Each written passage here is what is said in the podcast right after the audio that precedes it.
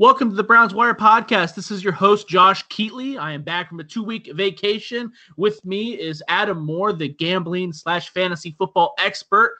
Uh, Adam's been killing it while I've been out. I've been trying to play some bets and I've been not doing as well, but Adam's been doing much better. But we'll get to the best bets and the college bowl games later. Uh, we're both very excited to be placing some, losing some cash this holiday season on the college games. But uh, first things first, let's talk about the disappointing Browns loss. The Browns lost 24 to 38 against the Cardinals. The Cardinals now have four wins on the season. They're four nine and one compared to the Browns, now disappointing six and eight. And you know what the most surprising part about this game is, Adam? What's that? They're not. They're not eliminated from the playoffs. The Browns still have the slimmest amount, of, the slimmest hope to still make it. And I think that's just so wild. Football Outsiders gives them 1.1% chance to make the wild card. So Dude, not, not yet officially eliminated. That is wild to me. That is absolutely insane. Uh, you know, maybe they could pull it out. You know, people forget. I know that the, it's crazy because I, I, know that the spread with the Ravens game. Well, we'll, get to that later. We'll, we'll, get to the later. We'll get to the Ravens game later. Let's talk about the disappointing uh, Cardinals loss. Now, the offense, it, it, felt like it sputtered, but I feel like we have this conversation uh, every week where we ha- we have this this point of frustration about this Browns offense, but there were some bright spots. I think that they found a good groove uh, with Kareem Hunt and Nick Chubb. Kareem Hunt actually got more snaps than Nick Chubb last week, but uh, Hunt was more relegated to the receiving role with eight receptions and only four carries, and Chubb still got his hit plenty of work with 17 carries and three receptions. I feel like that's a good groove. You still got Chubb eclipsing the 100 yard mark. Uh, Kareem Hunt's his his impact has been felt. Uh, you know, it seems like he's a very passionate. Uh, I, I, guess I'll classify him as a leader at this point with what he was saying after the game about people not trying very hard. So I think that is something positive to take away from that game. Yeah, no, you got you, you got it there. Uh, it, it's very obvious that with the you know, with the Browns that they're really trying to run their offense through guys at this point. You mentioned Chubb had 20 touches. Kareem Hunt had 12 touches, nine targets, OBJ had 13 targets and Landry had eight targets. So that, that's a good chunk of, of the offensive production, or at least the off, offensive uh, target share. When, you, when you're looking at who, who they really want to get the ball to, it's just right now the only guy that really stands out to me on offense is Nick Chubb, as you alluded to. 127 yards and a touchdown. It seems just like week after week after week, he shows up in a big way. I think I think he's the AFC's leading rusher at this point, isn't he? Yes, I believe he's the NFL leading rusher. I think he's out. He he's he's got more yards than Derrick Henry by seventy five or seventy nine or so, and then who who Derrick Henry has more yards than uh, Christian McCaffrey. So I, be, yeah. I, I believe that that's what he's got going on. Um, you know, I, I will talk about the defense a little bit more, but a little bit here later. But I want to kind of dive a little bit deeper into this offense. Uh, you know, another person that's been kind of steady Eddie, Eddie is Jarvis Landry. We don't really talk about him because we've been so disappointed in the passing game. Uh, but I think there are layers there. I, but I do think that Jarvis Landry deserves credit where it's due. Uh, I kind of feel bad. Obviously, there was a point in the game where he looked very frustrated. Uh, looked like he kind of got heated with him and uh, Freddie Kitchens on the sidelines, and people kind of pounce on that opportunity to talk about how you know Jarvis Landry is a quote unquote cancer now. All this, all of a sudden, you know, the Walter Payton Man of the Year finalist is all of a sudden a, a team cancer.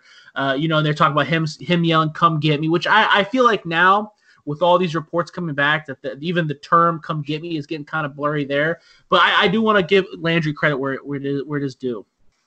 Yeah, no, we've talked about him on this podcast for the past you know month and a half about how he's really been the focal point on the, on the you know through the air for Baker Mayfield and this Browns offense, and and with his OBJ who's kind of really been relegated to that second role, that second wide receiver, and, and kind of been left behind.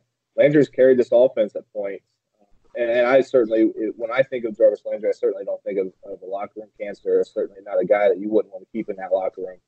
Uh, but yeah, I agree with you. You know, looking forward, uh, you know, like, like you said, 1.1% making the playoffs. You know, we really got to start to look forward with this team. I think Chubb and Landry are who you really want to build around, moving long, you know, long term. Absolutely, and we back to the OBJ point. Uh, you know, I don't, I don't I, I know that he's kind of you said it, the the man left behind. I don't think it's any lack of effort. If anything, I feel like he's been kind of the reason OBJ is great. I think that OBJ is still one of the best, if not the best, most talented wide receiver in the NFL.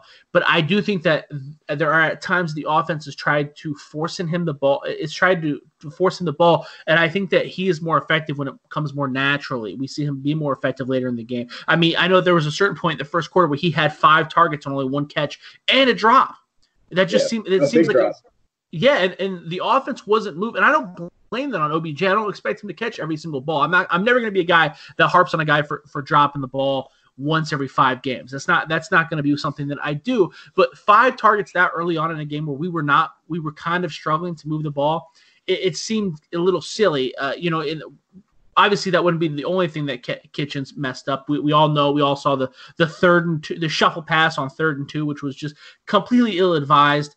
Um, but there are there are definitely definitely layers and definitely issues there. I think they're still trying to work out the OBJ kinks. I do think that they got uh, they are getting there. Uh, it's the same with Baker Mayfield. You know, Baker Mayfield every time he if he rushes the pass, if his feet aren't set properly, uh, his mechanics go down the toilet fast, and he throws the ball high. And when he throws the ball high, no one has a shot to get it. We, we kind of saw that with the first quarter interception to Patrick Peterson, where he basically just kind of threw it up. It, it, it went too high, uh, and Patrick right. Peterson took advantage of that. And I think that as the game the game goes on, you know, he calms down, he looks more effective, and that's kind of been, you know, the script for him. Yeah, yeah. I don't, I don't, I really, I don't have a strong opinion on OBJ at this point. You know, he he struggled his last two years in New York, and I think the argument could be made at that point that it's really Eli Manning. But you know, now you're starting to kind of see these struggles, in my opinion, bleed into Cleveland. And you know, you got to ask yourself, you know, what's the common denominator here? Is you know, OBJ had that had that kind of freak leg injury a couple years back, uh, where he got he went up for a slant route, jumped up, kind of, kind of came down, he landed on. I think he broke his ankle. Uh, I, you know, I'm not saying that that he hasn't returned fully from that, and he still doesn't have the same athleticism, but something just feels off with me with him. Uh, so I, I, don't know what it is. He's had like one or two pretty good games, but he's definitely not been the dominant receiver that, that we saw early in his career in New York. Yeah, I, I again, I'm, I'm not saying you're wrong. I'm just saying I don't think it's an issue physically. I think the the physical talent is still there. I think he's just as fast as he was. I think he's just as powerful as he was. I think he's just as talented as he was. I think that he's just he's struggling to find his flow and his rhythm within the offense. Uh, hopefully, that is something that comes with time. The receiving corps as a whole has been really kind of just a complete mess that the coaching staff has butchered from the very get go. We saw again Rashard Higgins had zero offensive snaps, only had one special team snap, which is completely alarming. It looks like Daryl Hodge is the new number three in this offense, and he's not good. He's he's just not good. So that's utterly shocking to me. Now we're seeing another former another high round draft pick who was very productive in the red zone last year, and David Njoku. David Njoku was a healthy scratch, and you put who in there? Demetrius Harris, who is he's got to be one of the tops in the NFL and drops based off of the percentage of targets he sees. I mean, that guy is doesn't do anything. I mean, he's so bad that Ricky Seals Jones, who was hot, who was signed, you know, a quarter way through the season, was kind of the high, he's now the new tight end, wouldn't you say? Yeah, it certainly looks that way. And the the Njoku uh, healthy scratch was just as puzzling to me as as the Higgins snap share here in these past this past month or so. It just doesn't make any sense. I heard reports out of out of Cleveland that there he was running wrong routes in practice, and maybe we just wasn't giving 100 percent effort in practice, and uh, you know maybe maybe Kitchens was just trying to you know make an example out of him and say you know that type of stuff's not going to work here. Or, you know you're going to have to you have to come, you know, ready to play every single day, day in, day out, in practice, in a game. Um, so I, you know, I really don't know what to make of it. It just seems like it's a complete mess in Cleveland right now. Yeah, and that, that that would be a pretty long example too to, to sit him out, you know, ten weeks or whatever it's been. Um, you know, let, let's go ahead and move on to the defense. The defense, in my eyes, was probably the most disappointing part. Uh, you let Kyler Murray and this, you know, very youthful and kind of unorganized Cardinals offense score 38 points on you. I think Kyler Murray had his longest run of the season against the Cleveland Browns. It was it wasn't a super long run, but I mean it was 20 yards, and he juked a couple defenders out of their shoes. Uh, now I will say. Uh, I'm not blaming Steve Wilks. I think that this defense has been completely decimated. Obviously, we talked about Garrett being out. Sheldon Richardson is now out. Uh, Olivier Vernon is out. There's those are you know those are the three biggest studs on the defense. Now you got guys like Bryan Cox who didn't have a job six months ago, and Porter Gustin who you know hasn't. This is literally his first NFL roster that he's made. Uh, that are uh, playing meaningful snaps. Sheldrick, Sheldrick Redwine is playing meaningful snaps in the defensive backfield, and that's a guy that we all laughed about when they drafted him. Like it was a bad decision. He's playing meaningful snaps. Mack Wilson, I, I know he was the highest graded defender for the Browns via PFF. Uh, he was actually graded in the 90s, and that's great. But you don't want Mack Wilson to be your best. You don't want a rookie middle linebacker who fell to the fifth round because they're lost all the time to be your best defender, and that's that's that's alarming to me. And they look rough. They just look rough. Yeah. No, I, I think you know the first part of your uh, your first part of your, your argument there is what really stands out to me or is the biggest point in all of this with the with the injuries and suspensions on the front on the defensive line there. You know, you're going against Kyler Murray, who's a first year guy who can escape the pocket. And eh, with those rookie quarterbacks, I think to me, you really want to put pressure on those guys. Yeah. Force them into quick decision and into bad decisions, make them make mistakes. Uh, but they didn't do that. You didn't have a, they had a one single sack recorded in the game. You just weren't able to get any kind of consistent pressure on him, and he just he just looked super comfortable to me. And, and he only you know he was he only he only had six incompletions. He didn't he didn't torch you. He only had 219 yards, one touchdown, one pick. But you know, for the most part, he was able to do what he wanted. You mentioned he, he was able to stay at the pocket. And he had 56 yards rushing, which certainly hurts. Uh, you know, especially well, and, when you're looking at trying to get off the field as you know, defense perspective. Yeah, and but he didn't need. That's the thing, though. So you you said that he didn't torch us, but he kind of did because he wasn't the offense. Uh, Kenyan Drake was the offense, right? If they didn't have Kenyan, Kyler Murray played uh, uh, effective enough to where I think if Kenyan Drake wasn't just doing whatever he wanted, then Kyler Murray would have exploded. You know what I mean? He didn't seem to other than other than that interception, there really wasn't much of a slip up on his end. Uh, but Kenyan Drake, I mean, dude, and uh, go back to the defensive line part.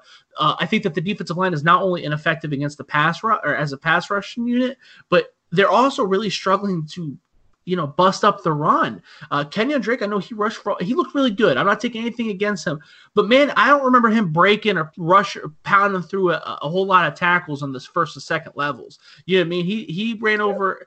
He kind of did his thing on the third level, but man, he really didn't have a whole lot of yards against you know after contact in that game. Everything just kind of busted right open for him because again, that defensive line is just so decimated.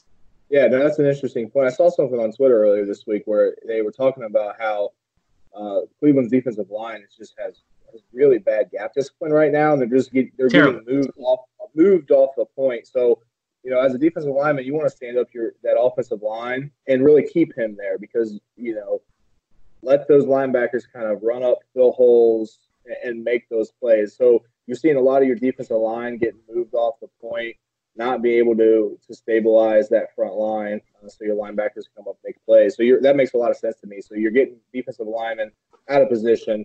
There's a big hole, and you know they're getting five, six, seven yards before they're getting contact. Yeah, it's rough. And again, I'm trying not to blame Wilks. I really expected Wilks to do. I, I guess I have to criticize him, right? You let a rookie quarterback get 38 points on you. So I'm, I'm trying not to let him go unscathed. Uh, but I guess my biggest issue is kind of what you you pointed at a little bit earlier is that they failed. He fails to. This is not the first time where we've gone up against a young quarterback and he refuses to blitz. I, it feels like very similar to what Schiano did last year when Nick Bosa went down. I feel like Garrett and Olivier are out, uh, and now he's he, Wilks is refusing to adjust the game plan. He's refusing to blitz. Dude, we can't get a pass rush from Bryan Cox and put Porter Gustin. That's not going to happen. When Larry Ogunjobi is your most effective pass rusher, you need to create that pass rush. You need to do, you know, blitz. You need to do that. You need to bring the heat. And he just yeah. seems, it seems like he's refusing to do that. And this is not the first game where I feel like that's been evident. Yeah, no, and I, I you know, one one other interesting stat uh, as you're talking about Steve Wilks, I, don't know that there's anything to glean from this stat, otherwise, other than it just being interesting that you know Steve Wilks, you know, was the head coach in Arizona, and you know, as familiar with the NFC West, and now Cleveland is 0 and 4 against those four teams this year. So I, I don't know if there's anything to to make of that stat other than it's just pretty interesting. You know, he, he was the head coach there for one season. I don't really think he was given a fair shot from Arizona. To be quite honest with you, I think Arizona made a mistake firing him in the first place. Uh, I'm go- I'm going to defend him. He hasn't done enough to mess up in my eyes for me to sit here and act like he's a bad coach. I think that he is he is a good defensive coordinator. I think he's been given a pretty rough hand. You know, you're handed the keys to a Ferrari. That Ferrari's a lemon dude. I mean, everybody's yeah. gone. Everybody, I, you know, you can tell me he's 0 4 against the, the NFC West, uh, and that that isn't that is bad. you know that those should be teams that he's familiar with, but at the same time, he doesn't have he doesn't. What is he doing with it? You know what I mean? Like he doesn't. What do you what do you want him to do? I guess is my question. Can you do you envision someone doing a better job than what he's currently doing with Mack Wilson, Porter Gustin, and Bryan Cox, Sheldrick Redwine? I mean, those are literally some of your starters on that defensive front. And is I mean, is that fair? No, I mean I think I think it's fair uh, with with the injuries and the suspensions that that Cleveland's dealing with right now. Uh, earlier in the year, maybe you could can be a little bit tougher on him, but yeah, I think right now, um, looking forward, if, if, we're looking forward into April or spring of this like this of 2020, you know, how how do you shore up the front seven on defense and, and provide a little bit more depth so you're not you're not having these issues when you do face uh, you know some injury issues, which inevitably is going to happen every single year. Well, even and even the back end, like I said, Sheldrick, Sheldrick Redwine is playing meaningful minutes. Damarious Randall has pretty much been an insignificant player at this point uh, due to quote unquote injuries and all that. Denzel Ward feels like he's hurt pretty much every other game now. Um, you know, there every this all three levels. We talked about cluster injuries a couple weeks ago last time we were on the show, uh, being a pretty good handicapping stance. Dude, there's cluster injuries at all three levels for the Cleveland Browns. Maybe not so much a linebacker. Joe Show and uh, Mack Wilson kind of been consistent there, but even Christian Kirksey was viewed as kind of be a, more of a consistent part of this linebacker unit and he, you know, he went down. We viewed that as kind of insignificant early on because we knew that the Browns were trying to move on from him because he's because he's aging and injury riddled and all that. But now that you know it, that's kind of you know the straw that broke the camel's back a little bit at this point, right? Every little bit counts when you're losing everybody. So, but I, again, I guess that's my question. What do you do? You view this coaching staff? Uh, you've heard the rumors. I've heard the rumors. I mean, what do you do? Do you do you fire? Do you fire Kitchens and Wilks and move on, or what is your thought process? Yeah, I know we talked about this a little bit before, and I guess you know four weeks ago, my thought process was is Freddie Kitchens is starting to get control of this team. He's getting his feet underneath of him. You know, we we talked about how he didn't have any experience in the past doing any any sort of head coaching duties. Uh, so that was a big, probably a huge learning curve for him. Uh, but I've started to change tune a little bit on that. I'm I'm thinking, you know, I to me, I don't think Freddie Kitchens is the answer, and I think most people would agree with that. If he's not the answer, I think you fire him and you try to find somebody right away. Uh, otherwise, I think you're just kind of prolonging the inevitable, and you're you're kind of wasting the you know the talent that you have now. And this we talked about this roster is probably a top ten roster when healthy, and you need you need to be able to bring somebody in with some more experience that will be able to kind of utilize and get the most out of that roster. And I, I feel like that's a fair point. I think that's what makes this such a, a an I think this makes it such a hot topic is that it's a very polarizing issue. I think that everything you're saying is right, but there are I feel like there are layers. You know, like you said, there is a window. O- OBJ is a very sensitive guy. We know that he's only going to be able to sit on a crappy team for so long before he gets air and moves moves on. Baker Mayfield, you know, a, quarterback, a quarterback can only withstand so much BS before they start to crack under the pressure and destroy their confidence, and then you got to move on. Nick Chubb is only going to be able to take 25 carries a game for so long. You're not going to be able to afford Hunt and Chubb for so long. The list goes on and on about all these this this window that you have having this talented roster.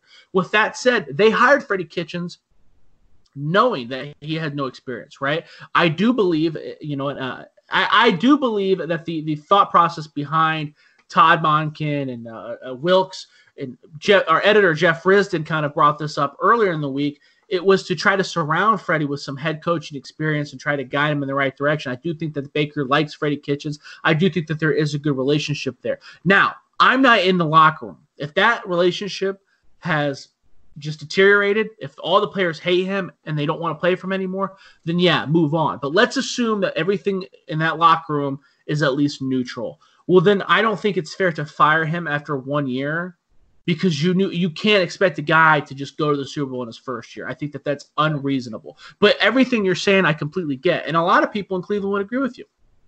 Yeah, no, and I think they would agree with me because the expectations were so high this offseason. and there's there's got to be, you know, as a Bengals fan, I'm disappointed in being one and thirteen, but I'm sure Cleveland fans are more disappointed right now than I am with uh, the state of the state of the, uh, you know your respective franchises. So you know, expectations were really high. I can understand where the frustration is coming from, and, and I can look, I can step back and look at it at, from an unbiased perspective. And to me, I just don't. I, the, when I look at it, I don't think Freddie's the answer. And if he's not the answer, you might as well move on because you're just wasting time if you don't. And, and I don't think he's the answer because he just doesn't seem to have a real good handle on game planning or really anything. You know, this is I got I got some interesting stats here. This is from Warren Sharp, sharpfootballstats.com. So Arizona's defense has, was notoriously bad against uh, big personnel groupings, or has been this year. And in the first three quarters of Sunday's game, the Browns were in 11 personnel 50% of the time. So, of the 50% of the time that they were, were in 11 personnel, they averaged 3.3 yards per attempt, 27% success rate, and a quarterback rating of 15.7. The 50% of the time when they were non 11 personnel, 7.7 yards per attempt, 73% success rate, 129 129 passer rate. That's just that's just through the air. On the ground, when the Browns were in 11 personnel, they had a 33% success rate and uh, 6.5 yards per carry. But that there's one large, uh, one long run in that data set that's really skewed that number up. When you look at non-11 personnel uh, on the ground, the Browns were 64% success rate, 6.9 yards per carry. Uh, so you know, and and the Browns have been terrible in 11 personnel all year and great in non-11 personnel. And this is looking at again the entire year. When the Browns were 11 personnel, they're averaging 6.8 yards per attempt, 39% success rate, 69 passer rate. In non-11 personnel, they're averaging six 8.6 yards per attempt, 55% success rate, and 115 passer rating. However, you know, look just with those stats, you would expect the Browns and Freddie Kitchens to be out of 11 personnel, running running bigger personnel, but they've used 11 personnel 84% of the time this year, uh, or at least in their first nine weeks one through nine, they were 84% 11 personnel. They went two and six. They with Kareem Hunt back, they had to get out of 11 personnel because they wanted to get both Hunt and Chubb on the field. And when they reduced the 11 personnel uh, percentage, they they've won four out of five, four out of six now. So you know, to me, that's just it's just bad coaching. You've got to be able to recognize uh, those types of things. I don't know what the analytics department is like in Cleveland, but you know that that that to me is telling. No, and I, I, get what you're saying, and I saw I saw those stats too, and I feel like that's a fair point. Now, I, I do think that okay, you covered all you covered all the stats there, and, and and all of that makes sense, and obviously all of that was right. Okay, but remember, you have OBJ, you have Jarvis Landry. Okay. And then your tight ends are Demetrius Harris and Ricky mm-hmm. Seals Jones. Okay. So now you're asking me, you're t- you're you're giving me a spreadsheet full of all these numbers where the Cardinals have played, you know, teams like the Niners with George Kittle, right? Or teams like the Seahawks who constantly run with two tight ends. Um, you know, or you know, t- a team like the Rams with Gerald Everett and Tyler Higbee, right? That's kind of what you're looking at, and you say, hey, these teams don't do well. You know, you the Cardinals don't do well when they're playing, you know, 22 personnel or 12 personnel or, whatever, you know, big personnels, right? Well, I have OBJ and Jarvis Landry. You, does that make does that make sense? What I have, I don't. It, it, it's that the, the Browns have enough talent to where I'm not saying they should be able to ignore analytics. You should never ignore analytics, okay? And obviously, uh, the statistics have proven that they did mess up this game planning. They did, they did. But can't you kind of see what the thought process was. I mean, they did, and you could see when OBJ got those five early targets right off the bat that they thought that okay, this is what we're gonna do. This is what we're gonna do. And they and honestly, if you look at it, I mean, on, on paper, if I told you six months ago that you had OBJ and Jarvis Landry, Nick Chubb, and Kareem Hunt, and your tight ends were Demetrius Harris and Ricky Seals Jones, wouldn't you say, dude, set them out wide, let them light them up, right? Wouldn't that kind of be your thought process? Yeah, no, I, I, definitely understand where you're coming from, and I can definitely understand the logic for in the beginning of the year coming out in those personnel groupings. But I think uh, you know as the data starts to roll in on how those are performing, I think you've got to make changes. You know, I, I, I don't I, I can see I can see it early in the year, um, but later in the year, I think it becomes a little bit more inexcusable. I think I think maybe the big underlying issue is that it's I, I if he goes in with a game plan and that game plan doesn't work out, you need to move on, right? If you have a if you have a 20 play script and you've gone three and out twice, okay, throw it away. Throw away the script. Let's move on. Let's figure out what's going on. Okay, yeah. maybe have that in your plan B. Okay, we know that the Cardinals suck against this, right? So let's put away, you know, the lightsaber, the speed guys, and let's try to get, you know, let's go with the big personnel, despite our big personnel being consisting of Demetrius Harris and Ricky Seals Jones right? Does that make sense? And I, I like yeah, Jones, by the way. I'm just saying that was a guy that we picked up off the street. Let's be realistic. I think he's a very solid tight end. I think he's earned some cash to stick around next year. But let's be realistic. He's a guy that they picked up off the off the street. Demetrius Harris blows. Demetrius Harris is not good. He's not. He's not. He averages probably. I mean, I would love to see his drop numbers. Yeah.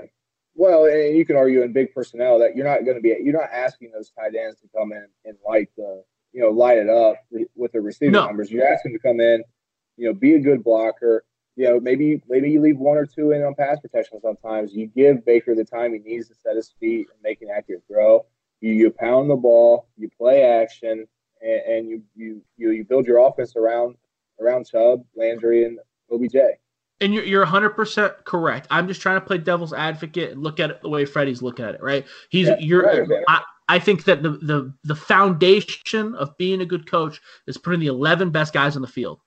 And when you when you ask them to go big, big personnel, you're not doing that. You're limiting what they can do, right? Now that's wrong.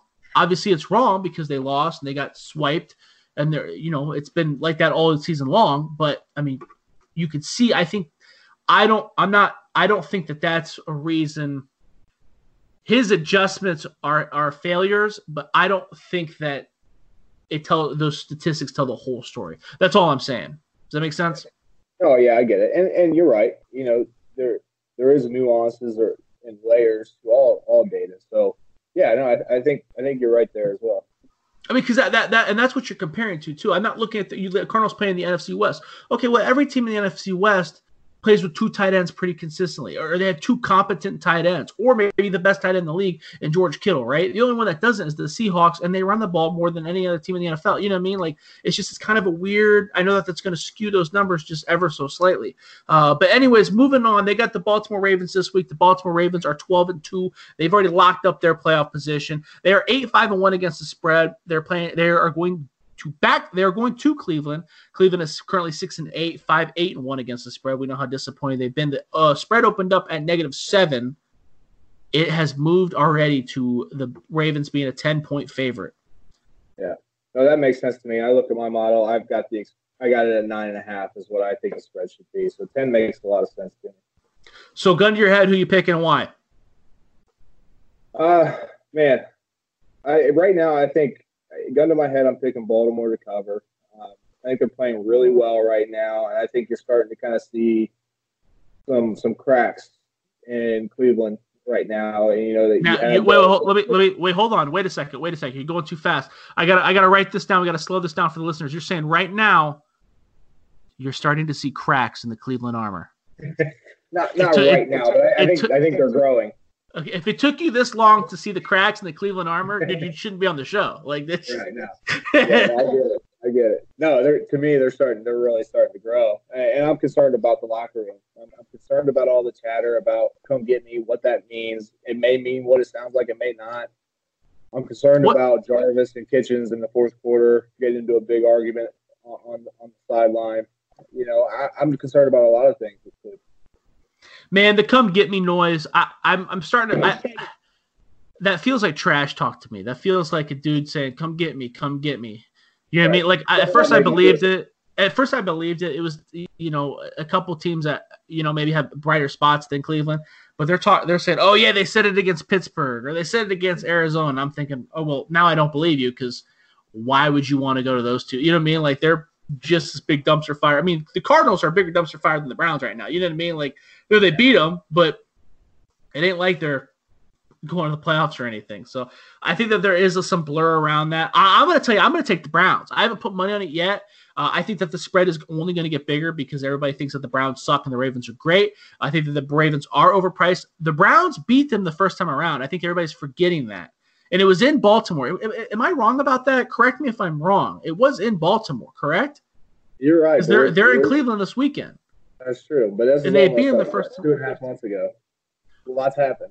In, I uh, I, I know lots happened, but it it's possible, right? Yeah. No, you're right. Any, the Brown the Browns have improved ever so slightly compared. Well, I guess I shouldn't say that. That makes me sound like a fool as well. Listen, the Browns are still they still have a lot of talent, right? Yeah, I know their right. defense, the defense back then is different than the defense now because you lose a guy like Garrett, uh, you know, Vernon. Let's be realistic, Vernon's probably not going to play yet again. Um, it, it is going to be hard to limit what Lamar Jackson can do. With that said, we did beat him, and we did find a way. And I think our offensive line, despite the viral clip that went to it's all over Twitter of Greg Robinson just falling right in front of Nick Chubb and Nick Chubb doing his own thing. I do think the offensive line has improved ever so slightly. I think that Wyatt Teller looks like the get answer at the other guard position.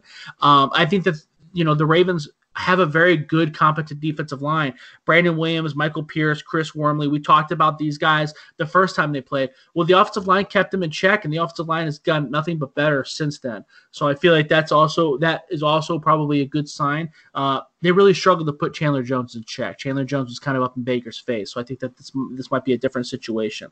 Uh, the Ravens' defensive backs are also very good. Marlon Humphrey, uh, Chuck Clark, Earl Thomas, Brandon Carr. These guys have been playing at a relatively high level. Um, if anything, that uh, defensive backfield has probably gotten better. Wouldn't you say since the last yeah, time they played? Yeah, they had some injuries on the on, in the back end. Before. Yeah. Yeah, and that that's fair. Uh, but again, we do have OBJ, we do have Jarvis Landry. At some point, you know, I keep hoping that maybe I'm just the idiot fan that's uh, you know optimistic, but I do think we did beat them once. I, I think that Freddie, they keep that game plan, it could work out again in their favor. Um, you know, I don't, I don't, I don't. I mean, ten points is a lot of points in the NFL. It's a lot of points yeah. in the NFL. No, the way to the way to beat Baltimore is to slow the game down, control the control the clock. Baltimore is actually um, the number one in time of possession stats or pace stats. Uh, they, you know, on average, or or keep they have they have the ball in offense for like almost 34 and a half minutes per game. Uh, so Cleveland's going to really have to do a good job of sustaining drives, really kind of you know bleeding out this clock to limit the the offensive possessions that Lamar Jackson has to score, and they're going to take care of the football. So I think you know you mentioned it. Uh, what what did what you did last time? You beat them once before. In that game, Chubb rushed for 165 yards and three touchdowns with 20 carries. So you're going to have to see more of that. I yeah. think he's capable of doing so. Um, if there's a weakness of this ball on this Baltimore team, it's the rush defense. I think they're like in the mid 20s right now on Football Outsiders rush defense DVOA. So that's that's definitely how you take advantage. That's definitely how you attack this Baltimore team is on the ground. So we talked about it. I think Baltimore or Cleveland's got to go heavy personnel, really kind of grind this game, slow it down, control the ball, control it on the offensive side, and and limit the opportunities that this this Baltimore offense has. Right now, the ball this Baltimore offense is is firing on all cylinders. The number one pass DVOA offense, the number one rush DVOA offense, and they're just dialing it up from everywhere right now. So you got to yeah, limit it's, that. It's gonna it, it's it's definitely gonna be an offensive showcase. Uh, the Browns are gonna have to, like you said, slow them down. The Browns are gonna have to score they're gonna have to score more points. They're gonna have to. They can't, there can't be any wasted drives. I mean, it sounds stupid, and elementary, but I mean, you know, they are gonna have to be able to. Chubb's gonna have to do better than he did the first time. They're gonna have to be able to use utilize Hunt effectively. Uh, you know, OBJ and Jarvis Landry are gonna have to do something they're they're going to have to do something. And Baker's got to be able to be composed. He's not going to be able to have a wasted drive where he throws it high three times in a row. He's not going to be able to throw picks if they're going to stay in this game. Now, I do think that Wilks is a good defensive coordinator. I know that they sucked last week. You know, again, this is more optimism than statistics, but I, I feel like they do have a good game plan to limit Lamar Jackson. You know, you're not going to stop him, but you, right. you could try to slow him down. And I, I think that he he is smart enough to do that. I think that, that we do have really athletic linebackers that do move the ball well, uh, move to the ball well. Joe Schobert, Mack Wilson, those guys seem to be flowing pretty well. The biggest issue, like we talked about earlier, was the defensive line. But I guess, I guess we'll see. Yeah, and OBJ had a real tough time with Marlon Humphreys in Week Four, and you, you probably remember the fight that they had on the field. Yes. Uh, and, and Marlon and Humphreys really shut down Beckham, but in that game, well, Humphrey was also Humphrey was also kind of again, I'm, I'm not trying to sound biased, but Humphrey was also robbing him pretty consistent. He was mugging him pretty hard. I mean, there were a couple. I remember vividly a couple plays where I was like, "Why is there no flag? Why is there no flag? Why is there no flag?" And I, you know, if a couple of those things turn into pass, a couple of those iffy plays turn into pass interferences, th- that can change the game. So, yeah, no, I'm not disagreeing. Uh, but you know, the point the point was in in Beckham's absence, if you will, uh, Landry had you know 167 yards through the air. So they're going to need one of those two to step up and yep. really be someone Baker can get the ball to to move move the chains on a consistent basis. Yep, yep, yep, yep. Well, I get you know I, I try to keep it short and sweet with the game uh, preview, especially since it's a game that we've already kind of have, seen. We I don't think anybody's got high hopes. Uh, you know, I don't think any one of us is predicting the Browns to win. I'm just predicting to beat the spread. The spread, like I said, is a whopping 10 points. It wouldn't surprise me if it got up to 12, 13 points before Sunday. Uh, remember, too, with the home field advantage, that is saying that the Ravens are, thir- Vegas views the Ravens as 13 points better than the Cleveland Browns. So I do think that that is also saying something. Uh, do you believe that the Ravens are that much better? You do, and I don't, right? That's the big argument. Yeah, I've I've got them at 11 and a half points better, roughly. Um, so if the line does continue to move in Baltimore's favor, I think there's a real good opportunity to bet Cleveland once that once that game gets up to you know if the line gets up to 12 or 13. I for sure. Wait, I thought you had I thought you had the Ravens as nine and a half points better. So yeah, once you so once you account for home field, that, that's oh okay okay. Well, you need to clarify, Adam. I'm not a mind reader. Sorry. Damn it.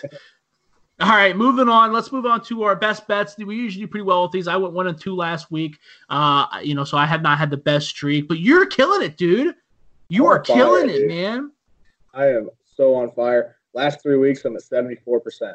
That's so wild to me. That's so yeah. crazy to me. I'm I'm sure everybody thinks you're lying, but I can vouch for you. I have not done the same. I'll go ahead. I'll start out with my best bet. My best bet is Houston yeah. giving three points to Tampa Bay Saturday at one o'clock. Houston's nine and five, seven and seven against the spread. Tampa Bay seven and five, five eight and one against the spread. Tampa Bay is on a little bit of a hot streak. They won four games in a row. I think you're paying a little bit of a premium for Tampa Bay, so I'm going to go with Houston. Houston was getting three points last week. I put that money on Houston was cashed out. I don't understand why Houston is so underrated. Now, Tampa Bay has cluster injuries in the receiving corps. We talked two weeks ago about how important cluster injuries are when handicapping. You know, Tampa Bay's got two wide receivers that made the Pro Bowl. They just got announced the Pro Bowl. Both those guys are out. Okay, so your best wide receiver is going to be Justin Watson, who was a wide receiver at Princeton last year. Another white guy, very not comparable to Adam Humphries at all, but everybody's going to say that because it's another white guy. And then you're going to be probably playing OJ Howard again, who they benched in favor of Cameron Brate earlier in the year. So I'm going with Houston, given three. Yeah, I, am going to stay away from this game. Actually, my my model, uh, without accounting for Godwin and Evans being out, would really like Tampa Bay quite a bit here. But as you mentioned, cluster injuries especially at a position like wide receiver, are such a big deal because that Tampa Bay's offense is really built around Jameis Winston and, and, him being able to push the ball downfield. So, you know, with God, you know, Evans went out in the first quarter on Sunday. Godwin went out later in the game. They were still able to put up what, 37 points or 38 points against the Lions. So I still think they they they're going to be able to score some points here. Uh, but you know, I'm probably passing on this game. But if if Evans and Godwin were in, I would be all over Tampa Bay in this spot. Well, they're not playing Adam, so yeah. so adjust your numbers. Yeah, adjust your numbers, fool. All right, what you got? What's your best bet? All right, best bet Cincinnati plus one at Miami. Uh, and to me, I don't really have a strong handicap on this other than with Andy Dalton back in the lineup the last four games, I've been able to adjust the data set that I'm looking at, and I, I just think they're a better better football team at this point. Joe Mixon uh, really running the ball extremely well. Had uh, over 150 yards against the Patriots rush defense last week. I don't think he's going to have any problem getting to that number again this week against Miami. And I think it's just an opportunity for for a really good offensive showing for Cincinnati this week. I absolutely love that bet. Usually we disagree, which is funny because that's probably why I'm the loser.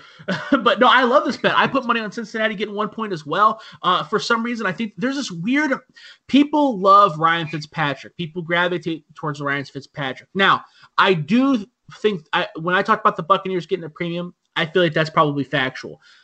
I don't think Ryan, you're paying a premium for Ryan Fitzpatrick, but I do think Ryan Fitzpatrick is viewed as a better quarterback than Andy Dalton, and I don't know why that is. And I also think that people, when people stare at these Cincinnati numbers, they're looking at all kind of like the, we talked about Sam Darnold, Luke Falk. They're looking at all the numbers back when Ryan Finley played too. Andy Dalton is not only way better than Ryan Finley, but he's way better than he was at the beginning of the year. Okay, yeah. he's been a he's been a very good distributor. Tyler Eifert is also another player that's looked really good. Like you said, Joe Mixon. That's no surprise. I, I love it. I love Cincinnati getting one. Yeah, yeah. I like I like your point on Dalton. Uh, Dalton to me, I, you know, having watched every game Dalton's ever played in a Cincinnati Bengal uniform, what I think he does, and almost he does it really well, but almost to a fault sometimes, is he's he he reads the defense before pre-snap, and he almost determines right away where he's going with the football. Well, he threw four picks against the Patriots last week because the Patriots are the Patriots and they have the best, you know, cornerbacks in the league. Gilmore was able to run through two of them. Uh, one other was like on a tip pass or something like that. But again, if you just take away the four picks, he's played really well these last four games. And I adjusted the data set that I'm looking at to just those four games. So I, I feel really comfortable with uh, my baseline numbers for Cincinnati at this point, having excluded the Ryan Finley games and the uh, Andy Dalton games from the beginning of the year. Yes, yes, I, I love that as well. Uh, moving on, my second bet is the Los Angeles Rams getting six points at San Francisco. This is another Saturday night, eight o'clock game. The Rams are eight and six, nine and five against the spread. San Francisco is 11 3, 8 and 5 and 1 against the spread. Um, San Francisco is another team you're put, pay, paying a premium on. Uh, the Rams got wiped last week, so I'm, I'm thinking that you're going to, you know, this is a buy low situation. I know that San Francisco is coming off of a loss. So that doesn't scare me a little bit because I think that the reason that they did lose was a little bit of a sandwich spot. So maybe they were looking to head to the Rams, but I'm going to go ahead and assume they're not. Uh, Shanahan has struggled against the spread against divisional opponents. He is 2 7 1 against the NFC West since last year. So that it was a bit shocking to me. That's another reason why I'm going to cash in. They've also been 0-5 and 1 against the spread when favored by six or more. When the Niners are big favorites, they never seem to cash. I don't think they like that role. I don't think they play well in that role. I don't think they have enough talent to be in that role, like the Patriots, for instance, who are used to it and thrive on it. I actually agree with you here. I actually like the Rams as well. So they, they would be on my list this week. Uh, right now, I have my model has them that this number should be five, minus five for the 49ers. So you got a point and a half of line value when you go with the Rams here. And I like all the points that you made, especially my favorite one is watching. I love betting good teams after they've gotten blown out especially in a spot like the Rams were last week on the road in Dallas. That was a that was not a primetime game, but it was on every single television set in America, yes. pretty much. Yep. Uh, and, and, so they just got thoroughly embarrassed, 44 to 21. I think this is a really good spot for them to bounce back. I would agree. What's your next game? Uh, my next bet here is uh, Carolina plus seven at Indianapolis. Indianapolis has played really bad these last two weeks uh, actually getting blown out by the by the Buccaneers and actually getting blown out by the Saints. Uh, Carolina's going with a new quarterback here. Uh, they, you know, I think this is an opportunity. This is really one of those spots to me where the quarterback change is almost kind of re, you know revives a, a, locker room. It's almost like a like a new hope type of thing. You know, Kyle Allen is not the answer there. So let's go ahead and put in Will Grier. I think this is this is a situation where you're going to see a lot of guys rallying around Grier and and it's also a bet against the Colts right now. I don't know what's going on in Indianapolis, but something's wrong, and they're just they're giving up a lot of points. So I, I like uh, Carolina here getting getting seven. You know what? I love that bet as well. I haven't put money on that bet. I do think that that that, that line is going to adjust as the week goes by. Uh, I think that you're going to see. I, I, would assume that the, the the line is going to favor the Panthers with the new announcement of the rookie quarterback. I think that that, like you said, is kind of a uh, misconception that oh hey, there's a new quarterback, he's not as good. Well, first of all, the good quarterback Cam Newton's been out for a while. Okay. Second of all, the Panthers have already proven that they're that they do rally around those new quarterbacks because they rallied around Kyle Allen. Kyle Allen ripped off, he was 4 0 against the spread when he was going. And Will Grier is a better quarterback than Kyle Allen. Okay. Now, people are going to argue against that, but I believe that Will Grier does have the talent to be the future. I mean, if you remember at this point last year, people viewed him as a first round draft pick. Okay. Now, the problem with him is that he does stare down receivers. If you thought Dalton was bad, Will Grier is really bad. I mean, he stared down David Sills constantly in college. So I don't, if he's is he going to stare down uh, DJ Moore or Curtis Samuel. I'm not quite sure. Maybe he won't at all. I don't know. Maybe he's grown as a quarterback. That'll be interesting to see. But I do think that the Panthers will rally against them. Uh, the Colts did get taken back to the shed um, by the Saints last, you know, or last night. So I, I do think that's an issue. I, it's, it is the Saints, so I'm not trying to hold that against them too much. But there's definitely an issue that's deeper than Jacoby Brissett holding on to the ball a little too long it's something on defense, and I haven't watched enough of their games to know what the issue is. But just for the last three weeks, they've given up 31 points to the Titans, 38 points to the Buccaneers, and then 34 points on Monday night to the Saints. Well, they run a lot of zone. The Colts do run a lot of zone, so I, you know, maybe they got they got to rotate more into man coverage. I'm not I, am not quite sure either. I, I, feel like, but I do feel like that is that is a good bet to take the Panthers. All right, move on to the bowl games. This is going to be something we really focus on. Uh, we're gonna go, we're gonna try to blast through these. I know we're at the 45 minute mark, so we're gonna go through every bowl game up until next Tuesday. Uh, some people have reached out to me already about you know who you watching for the bowls. So we're gonna go over. It. Adam is gonna give a brief handicap, and I'm gonna provide a player that I think that the Browns should be paying attention to, as well as my lean. So the first bowl is the Bahamas Bowl Friday. Uh, you got Charlotte getting seven points uh, against Buffalo. A player that I'm really watching for is Cameron Clark, the big offensive tackle for Charlotte, six foot five, 300 pounds. Uh, he's a two time captain. He has the school record for most games played, and I believe it's at 48. That's a guy that I think if he measures out that well, uh, if he tests that well, I think he's a guy that can play at the next level. I, that's also yeah. my lean is Charlotte, by the way.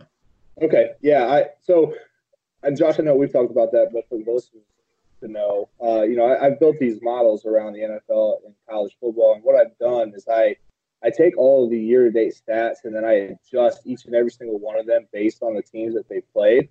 And so I think that really gives me an edge as far as what data I'm looking at and, and the baselines that I'm looking at.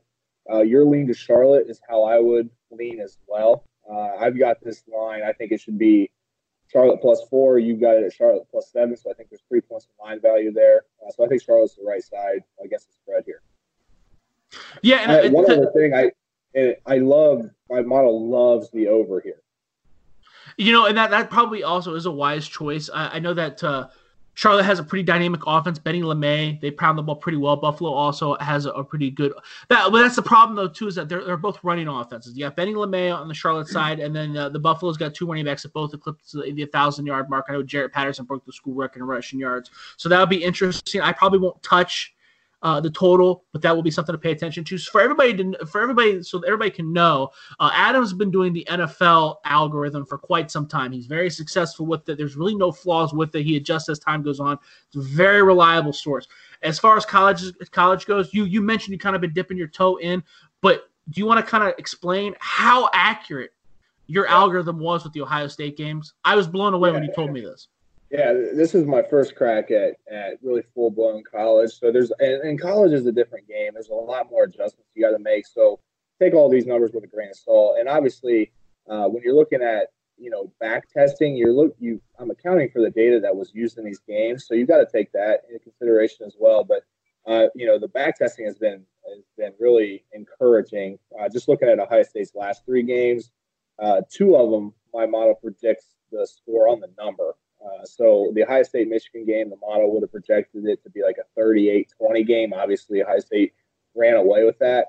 Uh, but then when you go back uh, one game before that, at Ohio State Penn State, my model had that had that game exactly 28-17. And then you go to the, the Big Ten championship, my model had it exactly 34-20, 21. So yeah, so it's uh, it's encouraging that the back testing is, is is doing has done that well. It'll be interesting to see how uh, how this these bowl games play out.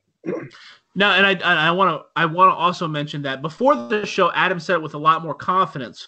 He he, didn't, he didn't he didn't say nearly as many take into consideration with a grain of salt. So uh, I will. We'll, we'll still see what happens. So I got a lot of faith in you. I may not follow you in every game, but it definitely, I definitely like when you're on my side.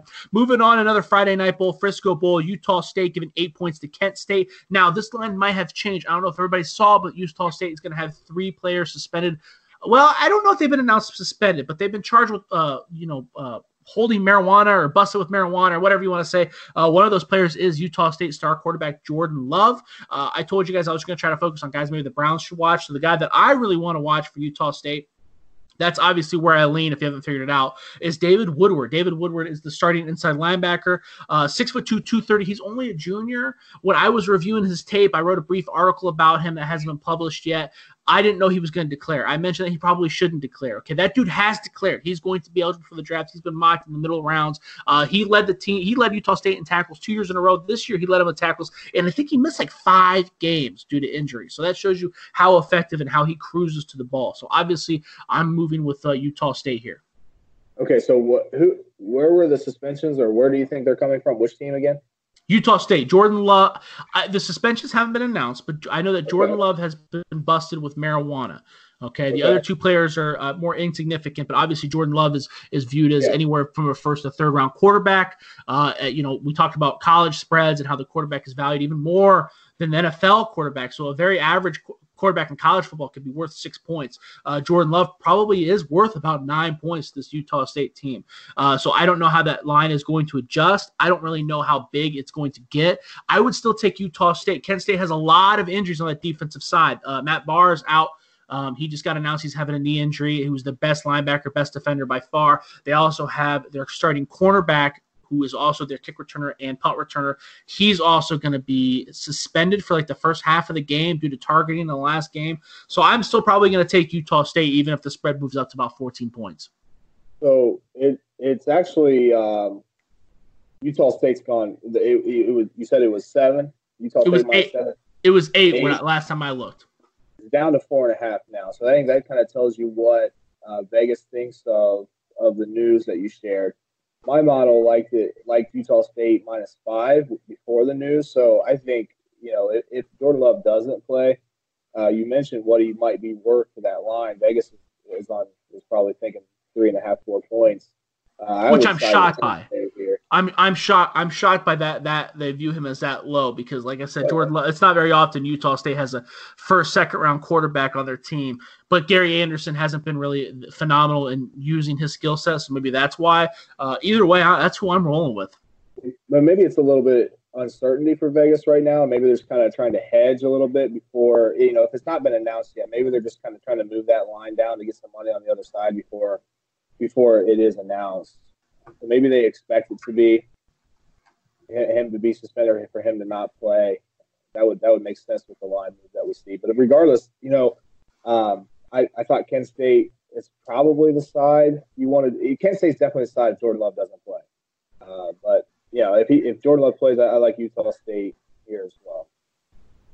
Interesting. We might have a bet, my friend. Let's keep an eye on that. But we might have a bet. Like I said, Kent State's losing their top two defenders, so that'll be interesting to pay attention to. The next bowl on the slate, New Mexico Bowl. Central Michigan is getting six and a half from San Diego State. I hate to keep beating on the MAC, but I'm going to do it again. I'm going to take San Diego State. San Diego State's known for their offense, their hardcore running team. Juwan Washington's another talented running back. But the prospect I'm most excited to see is Kyahva Tezino. I know I'm I think I'm actually pronouncing his name right. I spoke to someone yesterday who said I was, so hopefully that is right. Outside linebacker, six foot two thirty. He is a senior. He is first team All Mountain West. That dude flows the ball. Now I heard rumors that once he goes to testing, it's not going to be good. I'm hearing four eight, four nine range for his forty, but I mean it doesn't look like that on the film. Yeah, so you you've watched the games. I haven't watched. Uh uh, Central Michigan or Central Michigan or San Diego State play. Uh, so you're, you're going to have some great insights on that. When I just looked at the numbers, I've got this at San Diego State minus five, and this line has actually gone down to San Diego State minus three and a half. So I think there's some line value uh, oh. to get the little number on San Diego State. Yeah, I can't. I don't really have an explanation for that line value unless there's been an injury that or that line move. Unless there's been an injury that I'm not uh, aware of. Maybe Juwan Washington's hurt. I'm not quite sure. Someone's sitting out. I know last year they dealt with a couple offensive linemen that got uh, that that would just decide not to show up. I guess maybe it's another situation like that, but that'll be another thing to monitor. Another thing to keep in mind with these college bowls is you want to pay attention to coaches departing, coaches coming in, uh, you know, players sitting out. That kind of stuff is happening all the time. Utah State has had two guys declare, so maybe that's another reason. It's hard to kind of gauge the value of guys wanting to play and what they're not going to do. Uh, yeah, for instance, Georgia. I'm sorry. I'll say motivation is a huge handicap in these bowl games. It, it, it really is hard. It's not a science. It's extremely it's extremely hard to gauge. Uh, but moving on, the Cure Bowl, uh, Liberty is getting five points from Georgia Southern. This is a game that uh, was kind of been deeply discussed with a lot of people. Kind of a polarizing game, one of the favorites. Uh, Liberty has oh my gosh, I can't remember the name of his the wide receiver, uh, Antonio Golden.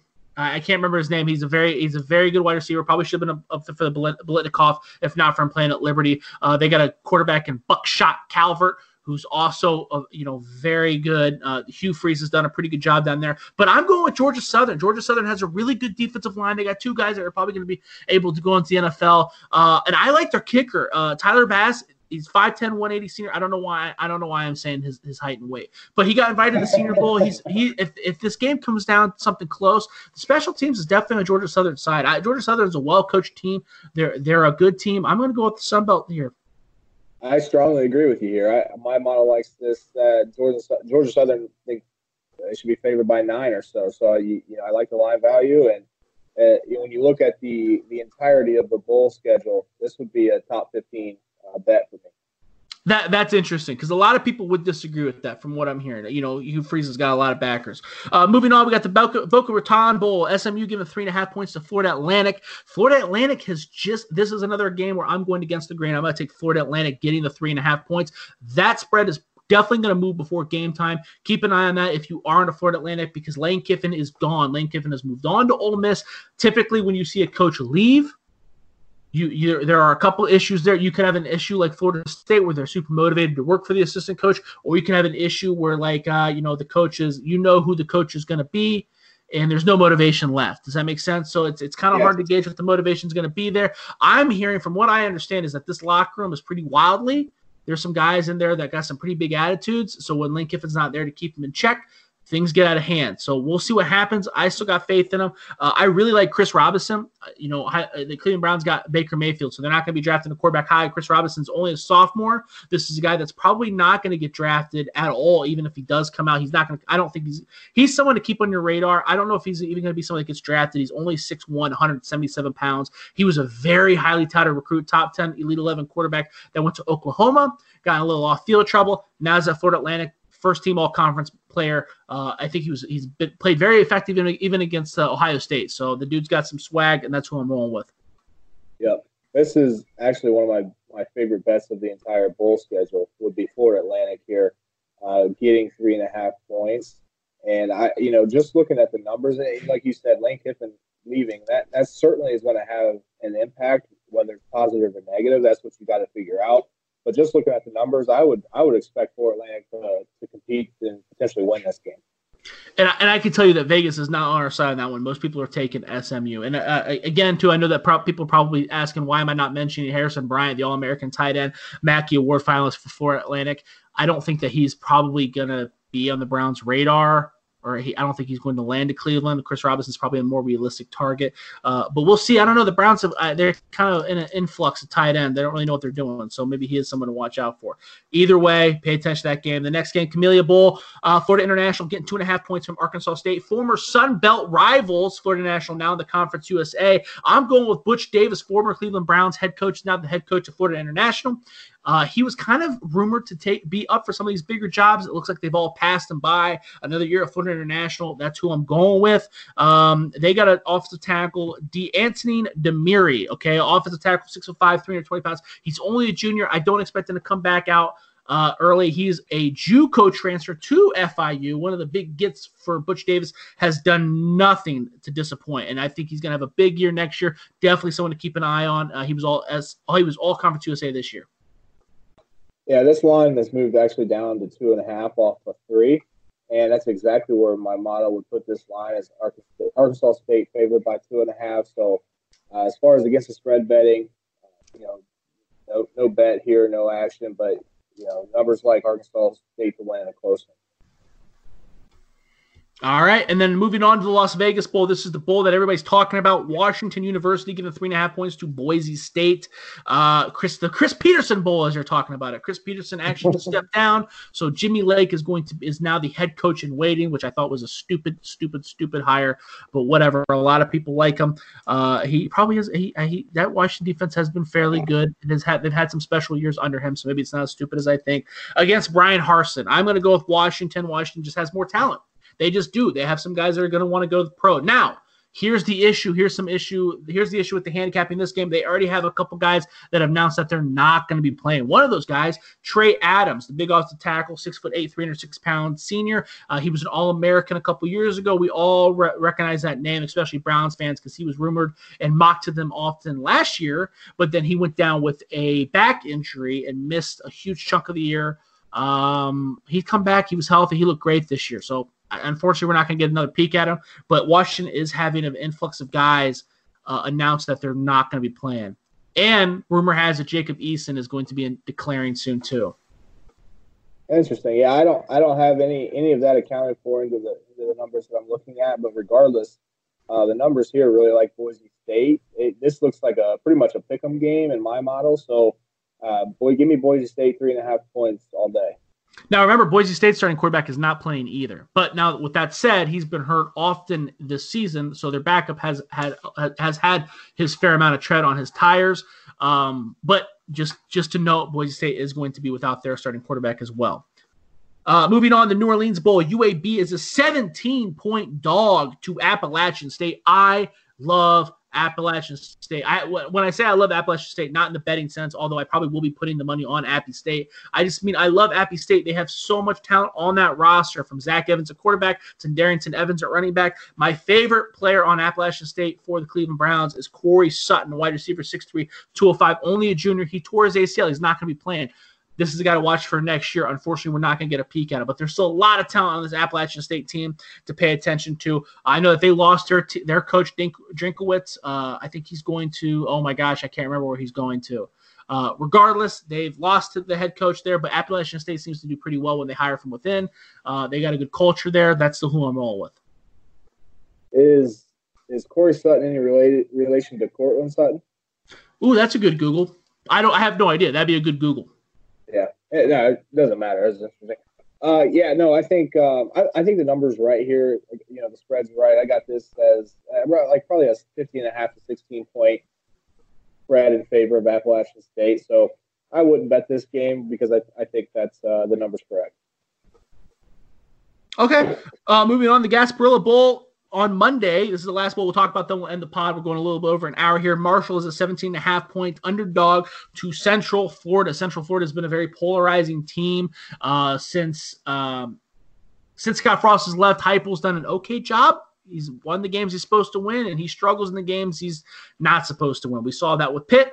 Uh, so this will be an interesting game. I'm still going with Central Florida because they have a ton more talent than Marshall, especially Richie Grant, the safety, six foot 194. He has not declared, and from what I hear, he's not going to declare. So we're going to get another peek at him this weekend and another peek at him next year. But he's a good safety to watch. Runs the field really well. Yeah. So this is uh, my number one bet in all bowl games, and it would be Marshall. Getting oh my gosh. 17 points. Look, the numbers here say this game is going to be like 31 to 24. So I, am getting like 10 points in line value with Marshall. I, I, I, have no clue about either any of the either of these teams, so I, I can't give you uh, the reason why the, the data is saying this, but this is what the data is saying, and I'm going to trust it for now. Uh, so well, yeah, I, believe, I love Marshall here. I believe Doc Holliday is still the coach at Marshall. I think that he does have a very favorable record against uh, against the spread in bowl games, so it is something to keep an eye on. Uh, Heupel, you know, like I said, he, he's had some issues this year where I've been like, what if he if he's had some situations where if he didn't have the best team in the world, um, I don't know if he would have won. Does that make sense? So that yeah, is yeah, that that's a completely fair handicap. Uh, but I do believe that Central Florida has a superior talent. It'll also be interesting to see how they use Brandon Wimbush. I understand that Brandon Wimbush is probably going to be transferring again, or I'm not really sure what his deal is, but they've been utilizing him at running back and wide receiver. Um, so if you get a whole you know a couple weeks to work with him. He's a very athletic yeah. dude. Used to play quarterback in Notre Dame, so maybe you can kind of utilize him as kind of a special weapon and bring him out for this game and really put the hammer down. But that's yeah, all we have. Yeah, I would say just one more one more thing on the Marshall game. If you're going to bet it, I would also uh, go do a correlated parlay and bet the under here. Um, like I said, I my model is projecting this 31-24, so it's like a 55 point total. So You got a 61 and a half point total with Vegas right now. So I think uh, taking the points and the under is a nice correlated parlay if you like Marshall. And if you're going to take Central Florida, go ahead and take the over. That would be our recommendation. Yeah, yeah, yeah that's correct. Well, it, it only makes sense, right? It's kind of like with the Michigan game. If you're going to take when Michigan played Ohio State, if you're going to take Michigan, you might as well take the under. And if you're going to take Ohio. State, you might as well. And that what, that's what everybody said, uh, which ended up being right. Um, but all right, I think that's it. That's a good pod. We're going to be going over the Bulls all off season with the with these bulls, and we're going to be hitting hard with the draft scouts. We've been putting a lot of t- I've been putting a lot of time in on these draft prospects, and Adam's been putting a lot of time in on these spreads, and he's going to make you some real cash this season before before it ends. So keep your eyes on us, keep your ears on us. You can follow me at Josh Keatley 16. You can check out my work at brownswire.com. Adam, where can they hit you up at Twitter? Uh, find me on Twitter, moore2102. Um, that's it. All right, we're out. Finding the right person for the job isn't easy. Just ask someone who hired a lounge singer to be their office receptionist. Hello, this is Mickey Marquis, and you've reached the office of Doug and Associates. Thank you very much. Catch me Tuesday nights at the Hotel Johnson. Hello?